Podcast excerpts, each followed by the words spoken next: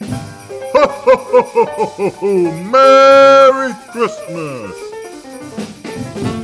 Hello, and welcome to a very Christmassy edition of We Started a Political Party, the podcast where we explore ideas from the fringes of politics to build a manifesto so crazy it might just work. Welcome to our first ever Christmas party. The fire is roaring, the chestnuts are roasting, the turkey's in the oven, and our guests from the fringes of politics are beginning to arrive. This week we've scoured the world for you, gone from pole to pole to bring interesting guests to learn more about. I'm joined by my fellow political sleuths, Will.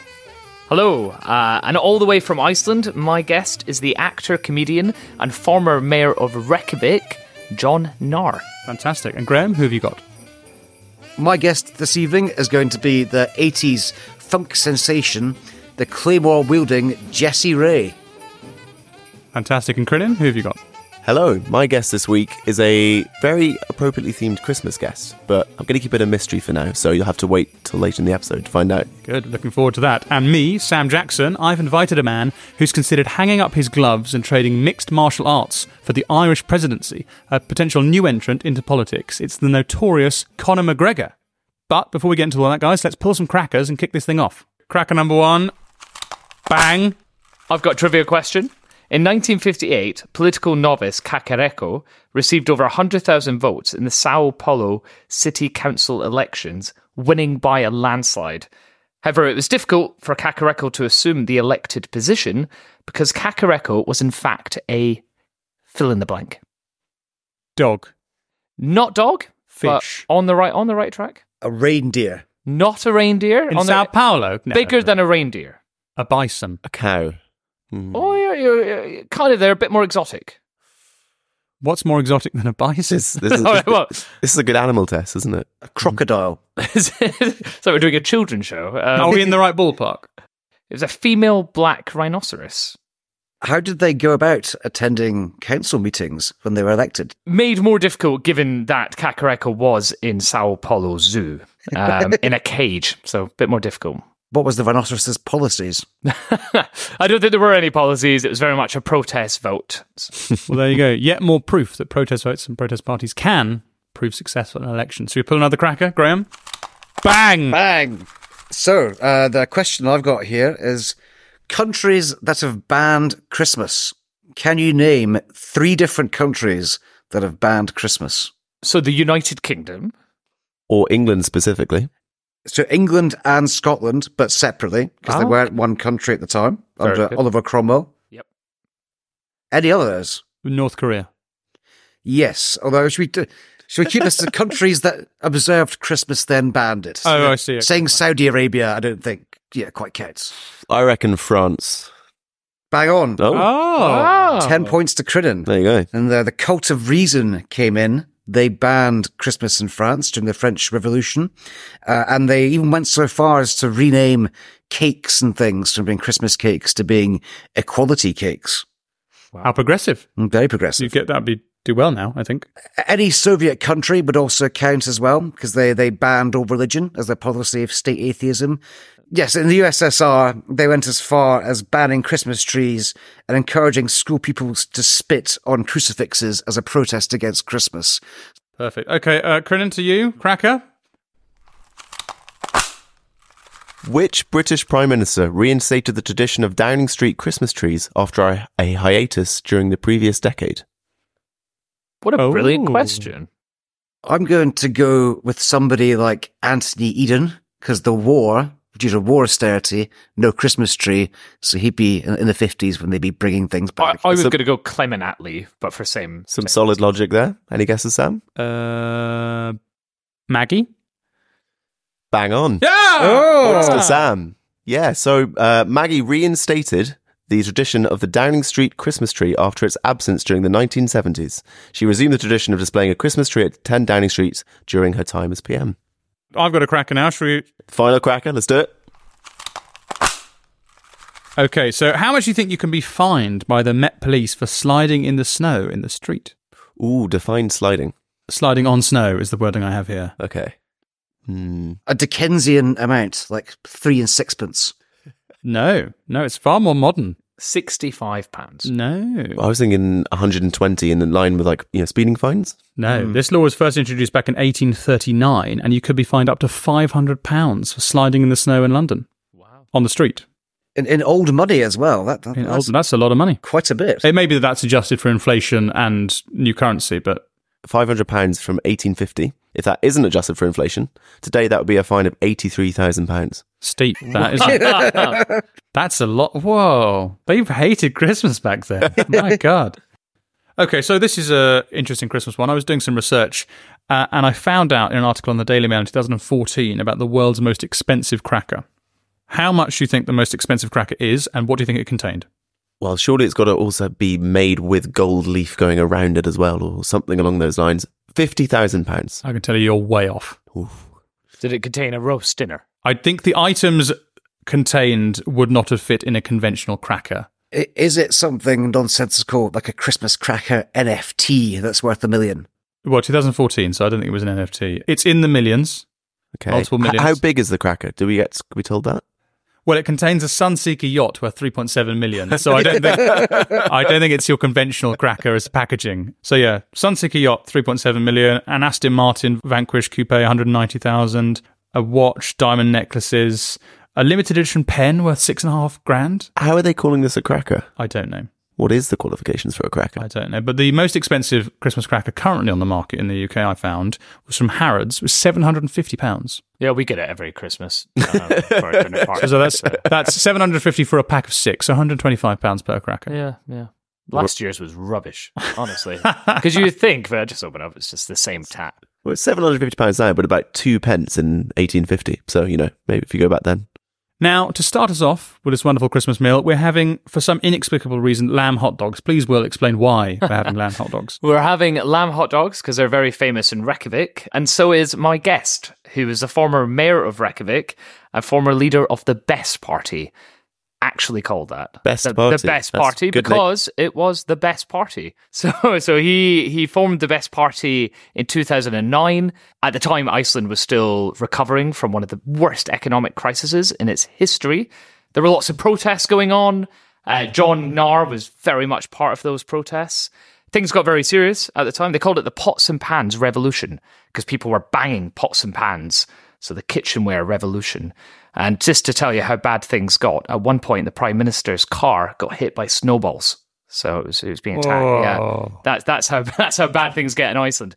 Anyway, he forms the best party as a joke. He knows there's no chance of him ever getting elected at the upcoming mayoral elections, but he does. He becomes a mayor of Reykjavik, uh, and what a fantastic mayor he was, and I can tell you why. But first, the best party. What kind of policies do you think shot him to power? Only the best ones. Sure. Only the best ones. That that is true. Did he offer to pave the streets of Reykjavik with gold? No, no, actually, he did not. I Well, that. That's a vote winner there. that is a vote winner. Maybe I would just say, give me the gold, don't pave the street. Uh, Iceland were recovering from an economic crisis. There was no gold. So, some of his policies one was to stop corruption, and he promised to stop corruption by participating in it openly. Participating in corruption himself. Yes, that, that was Okay. the, the thing. A, a drug free parliament by 2020. Wait, hang on. Wait, is that Yeah, yeah. if you can't beat them, join them? Is that what the corruption point is? Again, I should clarify this was a joke party. He did not think he was Ah. going to win. On- On an interesting side note, that's an official monster raving loony party policy. Quick question: What is the going rate for uh, Mr. Gnarr? How much does he charge to be bribed? Could we afford it? I, d- I don't know how much he would charge. He's no longer mayor, so it's not really much use. I should say, when he was mayor, uh, I don't think he was corrupt. So, a drug free parliament by 2020, polar bear put in the local zoo, which was actually, there was some logic to that policy because Iceland has a problem. So, icebergs float into from Norway and they end up, uh, polar bears have been known to come into Iceland, and Iceland has a policy of shooting polar bears. It's an invasion then from Norway. polar bear invasion. So he proposed we take the polar bears and we put them in the zoo. During the campaign, he promised a classroom of kindergarteners that he would build a Disneyland at the airport. Very popular. Sounds fun. Sounds fun. Expensive. Uh, and he also wanted free access to swimming pools for everyone and free towels. That's a good public health policy there. It is Yeah. good. Yeah. So, um, Why have you brought him to the party, Will? What, what makes him Christmassy? What, what's he going to add to today's festivities? It's a good question. And I brought him one because he is my favourite politician of all time. But when he became mayor, uh, during Christmas, he made a holiday greeting video uh, with a Darth Vader mask and a Christmas hat, wishing everyone a Merry Christmas. Okay, so on a scale of one to Christmassy, where are you ranking him? Oh, I mean, easily an eight. Eight out of ten. Eight out of You Christmas. get eight out of ten. Eight out of Christmas. Eight for out of one Christmas. Christmassy video. He wore a Christmas hat and he went for the effort of sending the people of Reykjavik a very special Christmas message. It's worth remembering that the Christmas scale isn't necessarily out of 10. It's on a, on a scale to Christmas, so we don't know where that sets him. No, I I think, you know, the bringing the polar bears back. Coca Cola has taught us that polar bears are the symbol of Christmas. exactly. That's quite Christmassy, I in, think. in, in his uh, campaign video, which I'd recommend everyone watches, it's uh, his own song to the tune of Tina Turner's "Simply the Best," and he's there hugging a stuffed polar bear. Yeah. it's quite Christmassy. Okay, all right. We'll Nice. give him six out of Christmas. It's very very nice of him to come and join us at this this party. What would he be doing otherwise if he wasn't here? So I think he would be watching season one of The Wire, which he claims is his favorite television show. Uh, and when he won the election, he needed to find a coalition partner, but ruled out any party whose members had not seen all five seasons of The Wire. Strong. That is Very strong. Very Very strong. Yeah. Yeah. It's a strong piece of TV and a strong policy. I don't know about you, but I've brought uh, a gift for my guest in the Christmas spirit.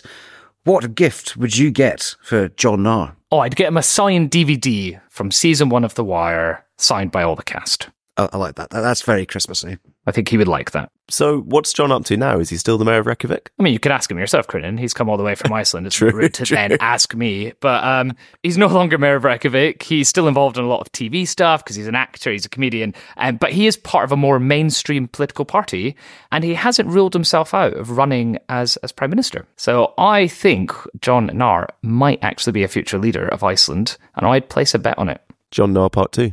Yeah. Can I give you a quote just to finish with him, which is just one I really like? He says, Just because something's funny doesn't mean it isn't serious. Good thought to end on. Okay, so as we finish our hot dogs, let's have a little chat maybe about the some interesting things we've learnt this year about small parties, maybe some highlights from the year. Okay, Graham, you want to kick off? Sure. Um, so my favourite moment of the year so far, I think, has been the emergence of a new political force in Yorkshire. Just as America has Joe Exotic, we now have Steve Exotic. Wow. Who's competing for the Monster Raving Loony Party in Yorkshire, or as the local paper called him, Stew Exotic, which I felt slightly bad. I look forward to his upcoming Netflix documentary then. Yes, yes, indeed. um, Yorkshire King. Uh, he looks identical to Joe Exotic. And when campaigning, apparently he had a full sized lion that accompanied him about, about the place. Allegedly. This is according to the Monster Raving Loony Party. But yeah, he, he didn't do particularly well. He got about 60 votes and then went to the pub. But I think Steve Exotic has got a great deal to offer. Um, and I was very excited to see his emergence. Nice. Fantastic. That is good. Fantastic. Who else have we got? Highlights. Well, sticking with the international theme, I've been watching the Austrian Beer Party. Not to be confused, of course, with the German Beer Drinkers Union in Germany or the Beer Lovers Party in Russia. It's the Austrian Beer Party. They've been fascinating because they've had a roller coaster a couple of years. Last year, uh, the beer party, under the leadership of Marco Pogo, that's his stage name, he's a punk musician, uh, they came third in the presidential election. Uh, so Marco Pogo, 35 years old, came third. And in this year, since October, they've been polling at 12%, which makes them the third biggest party in Austria. That is kind of the equivalent of in the UK having the Conservatives, Labour, and in third place, the Monster Raving Loony Party. And that's happening in Austria right now. It's a very exciting party to, to watch. Do you know what some of their policies are? Are they beer centric? Uh, wow, yeah, you do know them. So they want to abolish mandatory closing times for restaurants and bars. And my favourite policy is uh, universal monthly provision of a barrel of beer to all Aust- Austrian households. Yes, here, here. Does he work for a brewery or something? he does not, He just loves beer, as do most Austrians, clearly. Uh, I was sad to see there was no UK beer party on that list you read out. I mean, I think we're, we've got a bit of a, a gap here. In the There is a gap, clearly a gap in the market. So we're going to pause there for our fun facts because a beautiful pot of Irish stew has just arrived in honour of our next guest. uh, the notorious Conor McGregor, mixed martial arts star, entrepreneur, and potentially now Ireland's next president. If he runs, he's teased that on Twitter. Uh, he recently criticised the Irish government for a number of things, including immigration policy. And the next election for the Irish president is coming up in 2025. So perhaps we might see Conor getting involved in Irish politics in looking at him, I've sort of pulled together a few reasons as to why a Conor McGregor presidency might not be too far fetched. There's a couple of reasons to be successful in a political run.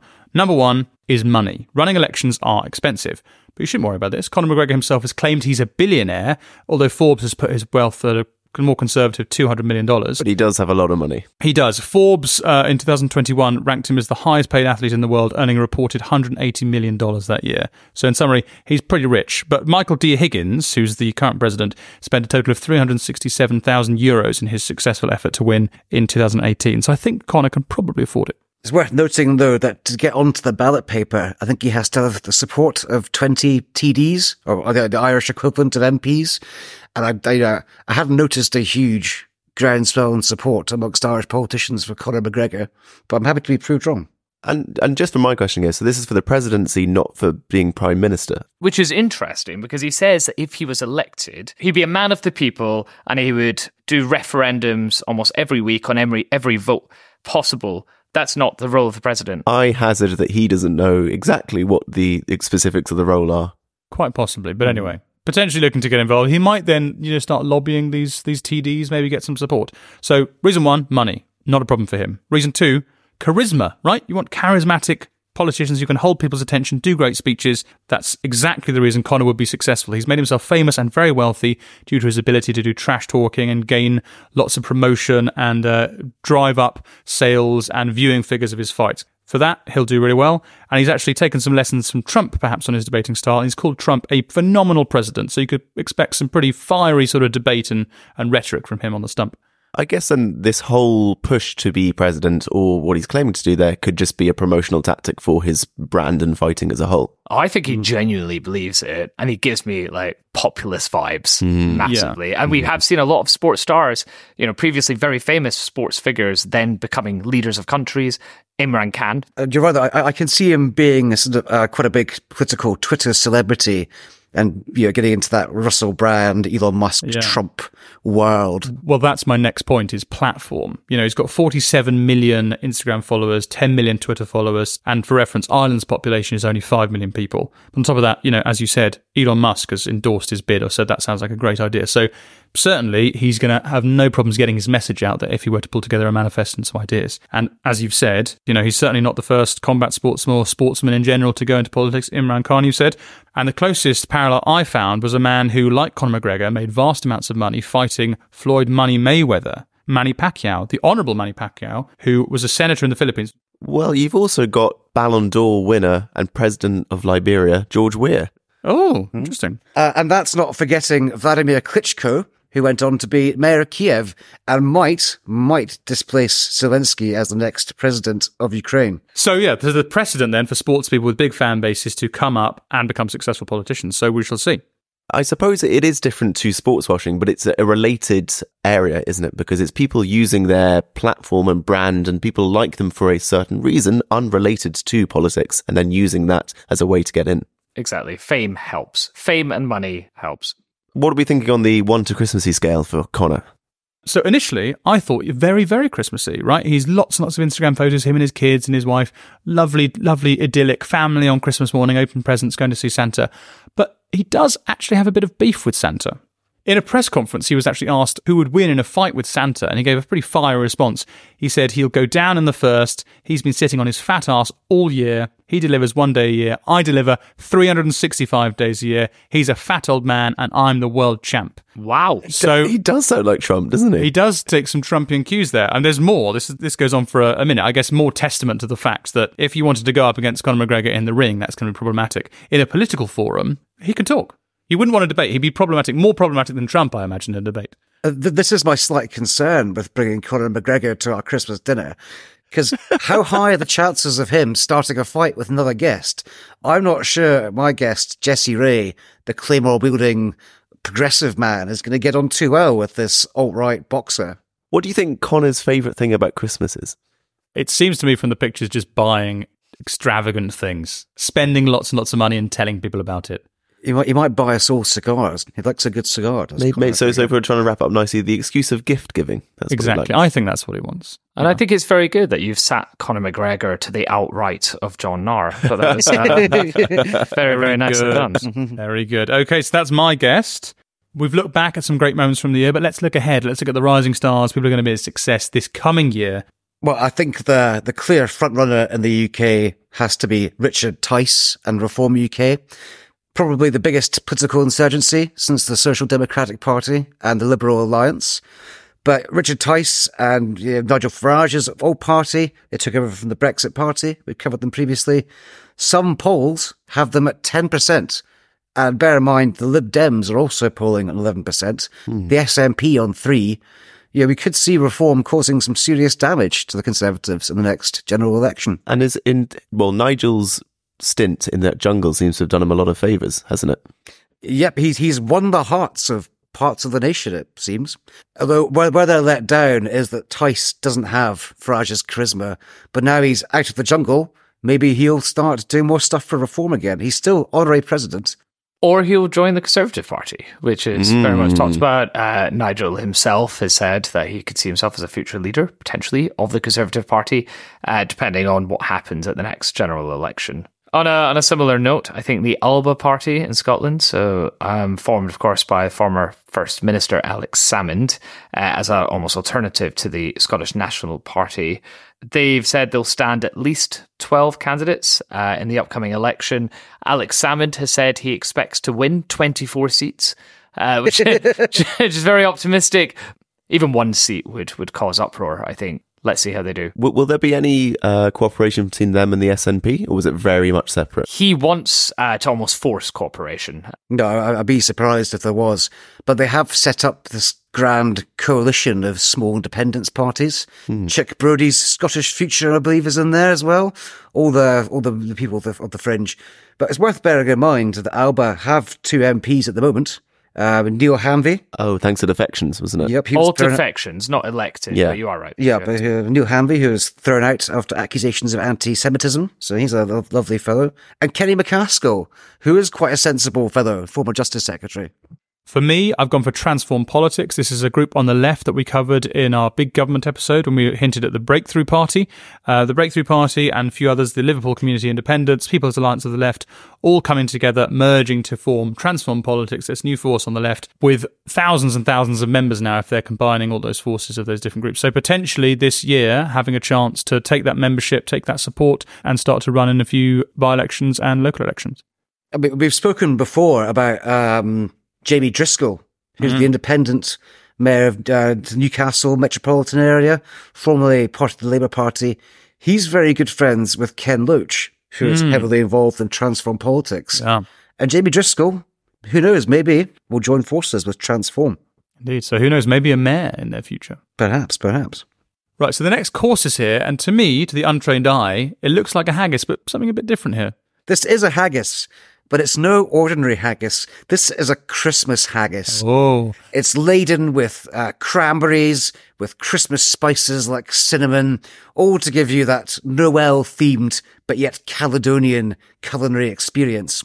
And the reason I'm doing that is because I've got Jesse Rae as my guest. For those of you that somehow haven't heard of 80s funk sensation and Scottish border nationalist Jesse Rae, he's worked with some of the biggest names in music, be it Parliament, uh, the Talking Heads, Daryl Hall of Hall and Oates. Wait, uh, do you say so? He's worked with some of the biggest names Parliament, as in the Parliament, or just no, the band Parliament? As, as in Bootsy Collins and Parliament. Right, Yeah, We, we got okay. the funk.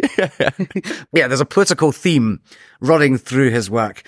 But uh, I, I highly recommend that you Google Jesse Rae uh, to get an idea of what he looks like, as he always wears um, armor, a kilt, carries around a huge claymore, and most distinctively, he's got a helmet with a feather on top that he never takes off except to sleep.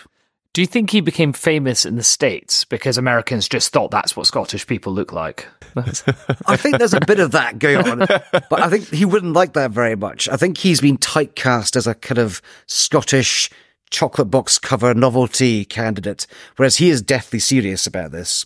Okay. But his career came out purely by chance, I think. He was in a, a motel in Boston and walking along the corridor happened to be a member of the funk band Parliament. And they both bumped into each other and spilled their, their recordings on the floor. And then a conversation ensued. Presumably, he wasn't carrying a claymore and dressed as William Wallace at that point. I don't actually know. I think he might have been. It's been a pretty long standing feature of his career. We would have to ask him, though. Well, if he never takes it off, he must have been wearing it. Well, precisely. And nobody's seen his face for you know, decades. So it's what Jesse Rae and Daft Punk, the two. yeah, the great, great mystery people of, um, of, of music. To run you through some of his achievements, though, as well, uh, he once climbed up the Brooklyn Bridge to throw his claymore in a music video back to Scotland. He's probably the only person to have recorded a music video on a, on a steam train, standing at the back of it while it goes through the Glenfinnan Viaduct. He's also got a bit of a background in rugby. Uh, so he was very instrumental, apparently, in setting up my local pro rugby team, the Scottish Borders, and invented his own form of rugby, the Reaver Rolling Ruck, which involves 15 men to power up the field. Politically, he's stood in numerous elections uh, in the Scottish Borders and campaigns for independent Scotland, but not because he wants that particularly, more just so the Scottish Borders themselves can be independent within Scotland. And he's concerned about too much power going to Edinburgh and Glasgow at the detriment of the borders. As are you, surely, Graham. What is Yes, the yes. population of the borders? About 250,000. Okay. Okay. But the idea, I guess, I, am not sure this is his proposal, but other borders nationalists have heard that we should retake Berwick upon Tweed from the English hmm. to act as our port, because Eyemouth is a small fishing village, not big enough to handle our imports. Right. We've already got a university in Galashiels, which would become the capital, especially now it's got a train station again. So we're really That's good. coming up in the It's world. useful- Useful. That's as, as much as the manifesto has been fleshed out, I think. And, and how successful as a candidate has Jesse Rae been? Has he stood in numerous elections? Oh, numerous elections. He's been quite, I mean, vote wise, not too successful. A few hundred each time. Because arguably that's the most important part uh, well, in judging well, whether well, someone's been I was gonna successful. say, how do you judge success? You know, is it? Well, he was interviewed by Janet Street Porter in 2014 on the Scottish independence referendum. So, in terms of media, he's got quite a bit of clout. Interestingly, because in the 2021 election, he complained to Ofcom because ITV did an interview with all of the candidates but did not include him. Yes, and also they spelt his name wrong on a ballot paper and had to reissue something like 54,000 ballot papers. Uh, But uh, most sad of all, because the claymore he carries around, he never takes it off. He always has it with him. But then at the last election, the council told him that he could not carry his claymore into the polling place. As, as I was going to say, in 2015, he was informed of the same thing. Not allowed into the election court with it. It'd be quite intimidating, wouldn't it, if you were just filling out your ballot and next to you there's this man with 10 foot claymore? well, he insists it's a weapon of love, and he's re- uh, you know, repositioned this image as a weapon of war to something more peaceful. what? Look, because in the music video, he's on top of the bridge and he throws it back to Scotland, it comes to find his one true love, who's the woman he actually married in real life. The claymore comes to find his one true love. Yeah, that's what just pins her down. He throws it back. Yeah. Yeah, to, to be fair on that, I mean, the, the, the council officer said it's to ensure that people don't have any perceived risk when they're going and voting. But, Voter suppression. but, um, but Mr. Rae claimed that they were just being small minded. I think it's probably fair to say no weapons being brought to or part of the democratic process. Sounds like a reasonable yeah. Let's policy. put Yeah. that policy in our manifesto. Do it. Yeah, yeah. you, you might, you might want. It's easy to mock Jesse Rae and to hold him up as a as a figure of fun, but apparently they were going to pass up a record deal with Madonna to sign Jesse Rae instead. That's how sought after he was at one point. There you go. Graham, you're from the borders. You're involved in politics. Are you Jesse Rae? This is actually a disguise. Yeah. I, I have a helmet on under this face. Ken Clark. helmet on under this face. Great. Okay, so Jesse Rae, an interesting character. Now to move on. Oh, you got one more, Crinan? Well, I'm just wondering, we need to go back to our one to Christmassy scale. Yeah, yeah. Oh, Where are you going to rank old Mr. Rae on the one to Christmassy scale? I'm going to give him an eight. First of all, he could play us, us some lovely Christmas funk, and he really likes fishing. So I reckon he could go out and catch us some lovely trout, maybe to have, um, you know, alongside our meal. The famous Christmas food. Yes, smoked, smoked trout. with cinnamon. the cinnamons and the haggis. Let- Let's not be too crazy here. Let's not go mad. Thank you, Graham, for introducing Jesse Rae to the group and revealing your true identity. now, I think before we get to the dessert, we're going to have a think about policy. Of course, the main purpose of this podcast, thinking about policies and building the manifesto. So, who's got one to kick off? Can I just say how full I am after the most ridiculous Christmas meal in the world? And we still have one more chorus to go. Well, I'd be pleased you didn't have that trout that Jesse was going to bring. I, I, I can share a couple of policies I, I've come across this year on, on the theme of rhinoceroses, as as from my fact earlier. Uh, but one of my favourite political parties is the Rhinoceros Party of Canada. It was for a while, also led by a rhinoceros. But they, they've got some fantastic policies. I mean, by the way, for context, they're kind of the Monster Raving Loony Party of Canada, right?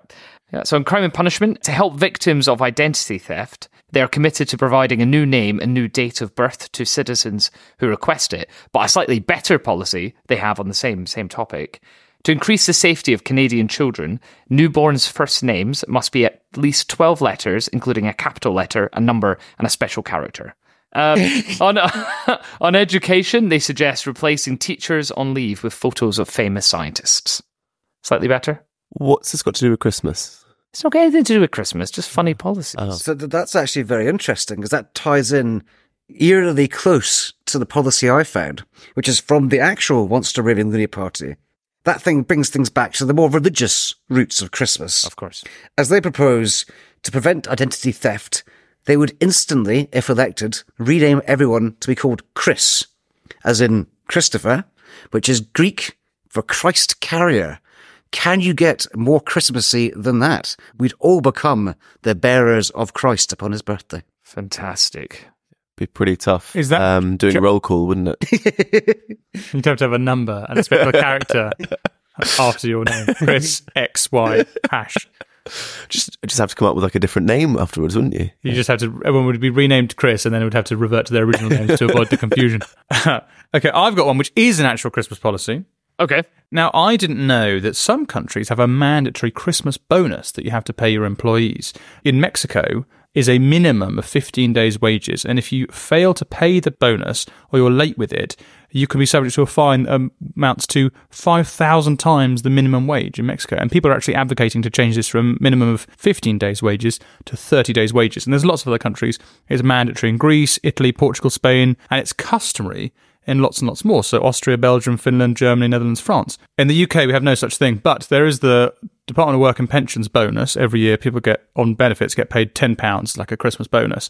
But people are campaigning to change this because in 1972 it was ten pounds, hasn't changed. So people are now saying, adjusted for inflation, it should be 130 pounds. So I'm proposing maybe we reintroduce that, adjusted for inflation. Every year it goes up. I, say I think that's lovely. Nice. Some sort of bonus for key workers would be good. Yeah, and then I think similarly, if you adopt that for the private sector policy, you should have you know people have to give a minimum of X percentage of your salary or X days' wages as a Christmas bonus. It'd be nice, you know. It's an expensive time of year. It's a classic hmm. Christmas dinner chat, isn't it? We're talking about identity theft and then talking about bonuses and benefits. and- Yeah, God. and it all goes okay. down to who doesn't want more money at Christmas. Yeah, yeah I, all my Christmas conversation revolves around the DWP. It's an absolute hoot speak at my table. this is why this is the only Christmas party Graham's been invited to. And it's not even a real Christmas party. it's not even a real Christmas party. Those crackers aren't real. I'm spoiling it. I've got a policy to suggest as well. It may be something that we actually already have in some sort of form in this country. I'm not too sure. Some of the problem I had when trying to research this and come up with an actually, you know, maybe like a, a, a decent uh, policy that we might actually want to implement. Whoa, No shots fired there. Um, I think mine was good. were, were, were around all around the problems that you know if you're googling christmas parties and politics i found a lot of it was just trying to push partygate towards me that's what everything kept coming back as you know partygate partygate partygate it was hard to find some actual examples but some sort of holiday season volunteering program creating an incentive to encourage people to volunteer you know perhaps help people with issues of loneliness or some other uh, you know particular issues that are more acute during christmas hospitals being overrun. We all know there's always an issue at the NHS at this point as well. So at the risk of bringing a serious policy to the table, maybe something around that in terms of, you know, increasing the amount of volunteering positions that are here or funding for it could be a good idea to tackle some of the problems we face. I think it's a great idea, but I think I'm still going to go with Graham's. Let's name everyone Chris. And finally, Crinan, what have we got for dessert? Well, I thought I'd go very traditional with my dessert. I brought along a honey glazed reindeer. Oh, uh, looks disgusting. Is that chocolate sprinkles? Got to make it a dessert somehow. But the reason I hear you ask, why have I brought along this? Well, if you look outside the window, you might see something pulling into the driveway, or rather flying into the driveway. That's right, my mystery guest is Santa Claus. Why did he not go down the chimney as is tradition? Well, he's having a bit of a break at this point. I've got a question just to start with. Obviously, this is a politics podcast, and you've brought Santa Claus. Hmm. Yeah, I'll I'll get into why I brought him for consideration here. And you know, speaking for the man, as he's still getting ready in his sleigh at the moment, he's still parking. We all know who Santa Claus is, but do we really know who Santa Claus is? The first question I wanted to ask you all is why does Santa look as he looks? If you're picturing Santa in your head, what do you picture? Fat man, red suit, white beard. Uh, so with the suit, I, I do know that he wasn't always red. He was He was Blue? green. He was Green, green. green. Yeah, yeah. Why is he red? Big from Coca Cola. That's where he Yeah. came from. Is it really? Yeah. it's the corporations, man. Ah. Bang Yeah. on, bang on. So, quick background for Santa Claus Sam himself. is mind blown. Whoa. Actually learning some stuff. here. yeah. So Santa's origins can be traced back to Saint Nicholas, who was a Christian bishop who lived in the fourth century in Myra, which is modern day Turkey. And he was known for giving gifts to the poor and needy. Respect for St. Nicholas spread across medieval Europe, and his feast day, December the 6th, became associated with gift giving for children. And did the bishop have a flying sleigh? It's not on record. He may have done, but you know, not everything's written down. Yeah, so he's known across Europe at this point, and then the Dutch brought that tradition of Sinterklaas to the US in the 17th century, which evolved over time into modern day Santa Claus. Which, as we say, yes, he, his image of as a jolly, rotund figure was popularized by Coca Cola during some advertisements in the 1930s. I was quite surprised to discover, and I'll see if you can guess. When do you think Christmas became an official holiday in the US? It isn't. Oh. It, it is, it is, but uh, it's later than you think. 1892. It was 1870 until Congress finally Oh. said, because the Puritans, when they first came over in the Mayflower, didn't like Christmas. So why is Santa your guest, and where does he fit in with, with some of our other political figures? I'm glad you're keeping me honest here. So I've brought Santa Claus along because I think there's a bit of a debate that we could have as to where exactly we think Santa Claus would sit on the political spectrum and what party we think he would be part of. So I, I have two opposing uh, interpretations of Santa, which I can go through, and we can then, I think, have a discussion as I do it. So, starting off with the idea that Santa's a capitalist. Number one, he's a factory owner. Number two, his workshop is the pinnacle of production efficiency and innovation. His elves produce toys as per children's wish lists, a true market driven approach to production. Like, I'm that sold. all, all sounds sensible, yeah? Okay. Number three, he's a big fan of consumer choice. oh. He gives people presents as directed by their wish lists. Number four, he rewards good behavior and punishes bad, which is essentially the same as a capitalist idea that incentives are the best driver of individual effort and productivity. Okay. Do you hmm. think he's a dictator? I was going to suggest this, yes, because I've never heard of any elections happening in Lapland. Neither have I. He punishes people as well for bad behaviour. What rights do the elves have? Are unions allowed in the North Pole? I've never heard of it. It's it's a, elf ve- union. it's a good it's a good point, and it's it's very opaque as to what the exact conditions are for these elves. I do. Uh, I Does do he allow inspectors to come into the factories to assess conditions? Because again, I've never heard of that. Are the UN involved? I, I think he sounds very, very sketchy. You could also argue that he's got very traditional views on gender, you know, very set gender roles from Mrs. Claus and himself, and he's very much the top dog, the patriarchal figure. Where do we think in the press freedom index the North Pole would come?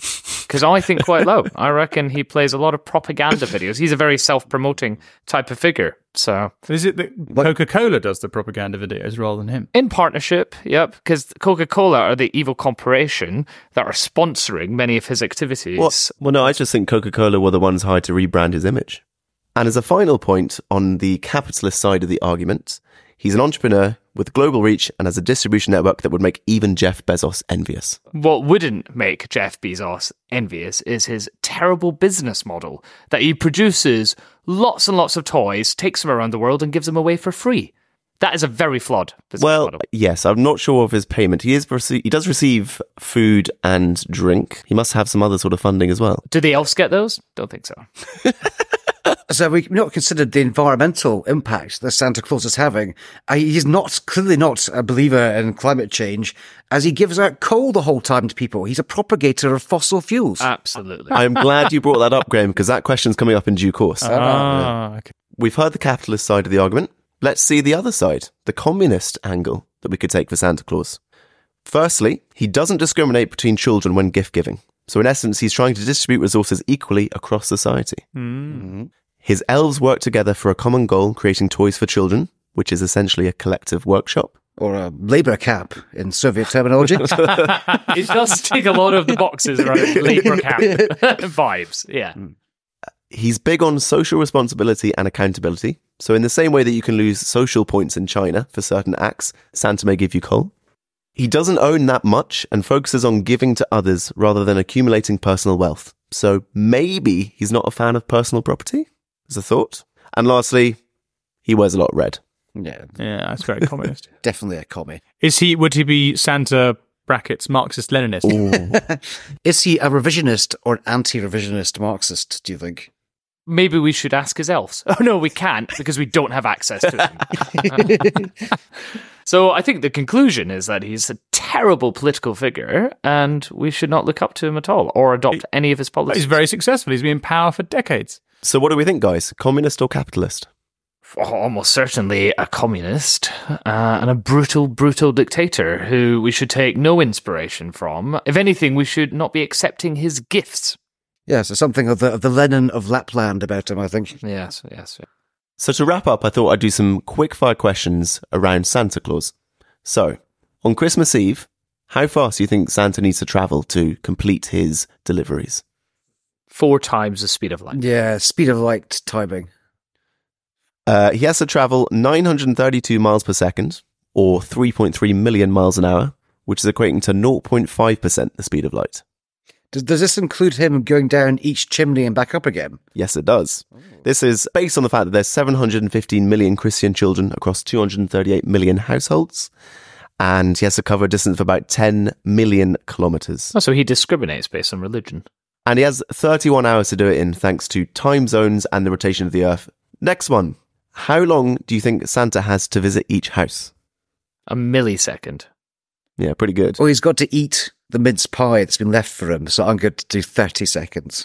MIT have answered this one for us, thankfully. Uh, and they've calculated that it's a thousandth of a second for him to park, hop out the sleigh, jump down the chimney, fill the stockings, distribute the remaining presents under the tree, eat whatever snacks have been left, get back to up the chimney, get back on the sleigh, and get to the next house.